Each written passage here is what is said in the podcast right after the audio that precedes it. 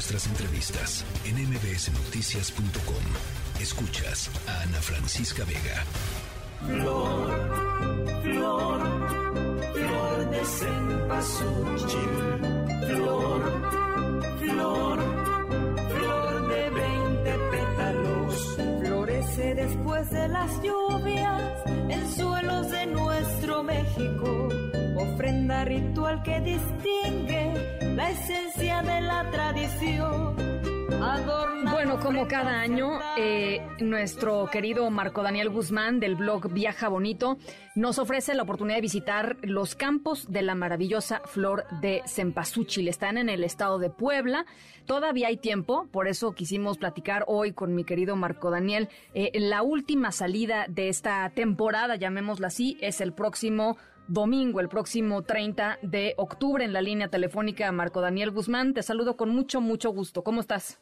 Gracias por brindarme la oportunidad de invitar a todos a tener este encuentro con la flor de cempasúchil, que como sabes, bueno, pues en esta temporada este pues pinta los los campos de cultivo de color naranja. Esta flor que pues, nos sirve para venerar a nuestros muertos, eh, proviene de un vocablo náhuatl que significa la flor de los 20 pétalos y que la, pon, la ponían los antiguos mexicanos para eh, marcar el camino de luz hacia las ánimas para que llegaran al convite que era pues esta esta ofrenda que estamos poniendo en nuestras casas desde hace mucho tiempo. Entonces, eh, estamos yendo este próximo domingo 30 de octubre, ya es la última fecha antes de que la corten, porque como sabes, bueno, la siembran eh, a principios de agosto para que la vayan cultivando y de pronto ya para estas fechas ya empiezan a levantar la flor para llevarla a los diferentes mercados.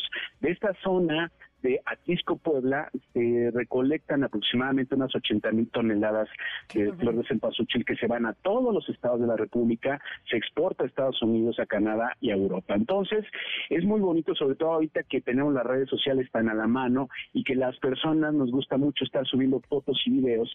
Créanme que van a lograr unos videos maravillosos.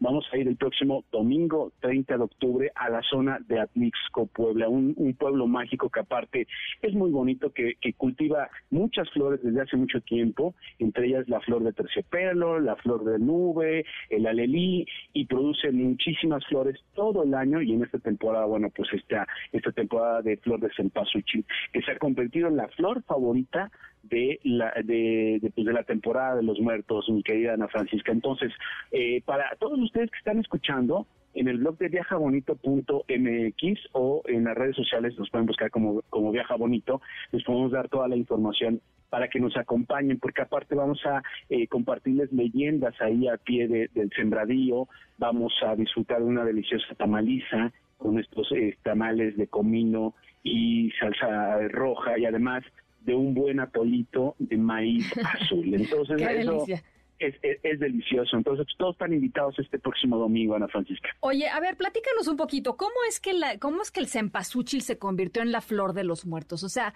¿en qué momento pasó esto? ¿En qué momento es el centro, digamos, del color y, de, y de las tradiciones del altar de muertos?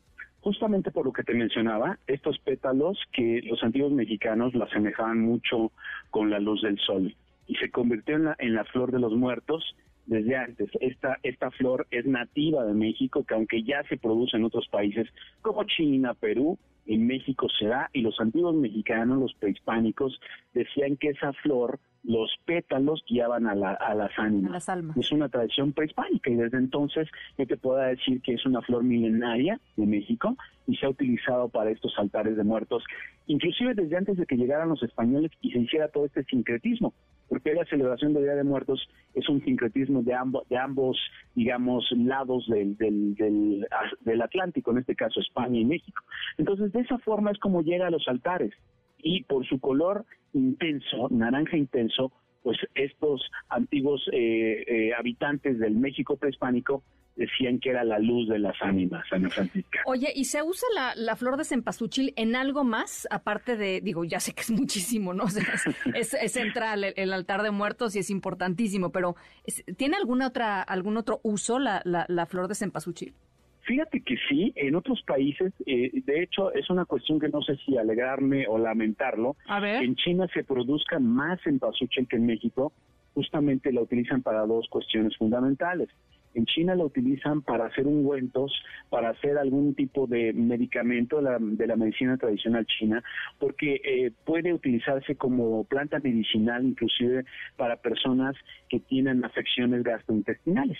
Para eso lo utilizan en, en, China y también se utiliza como, como pintura. En algunos lugares del mundo, como en China, en la India, inclusive en Perú, la, la flor de cempasúchil sirve para pintar ciertos alimentos como por ejemplo la carne de pollo, de pronto si es muy eh, blanquecina la carne, pues utilizan la flor de cempasúchil como pintura.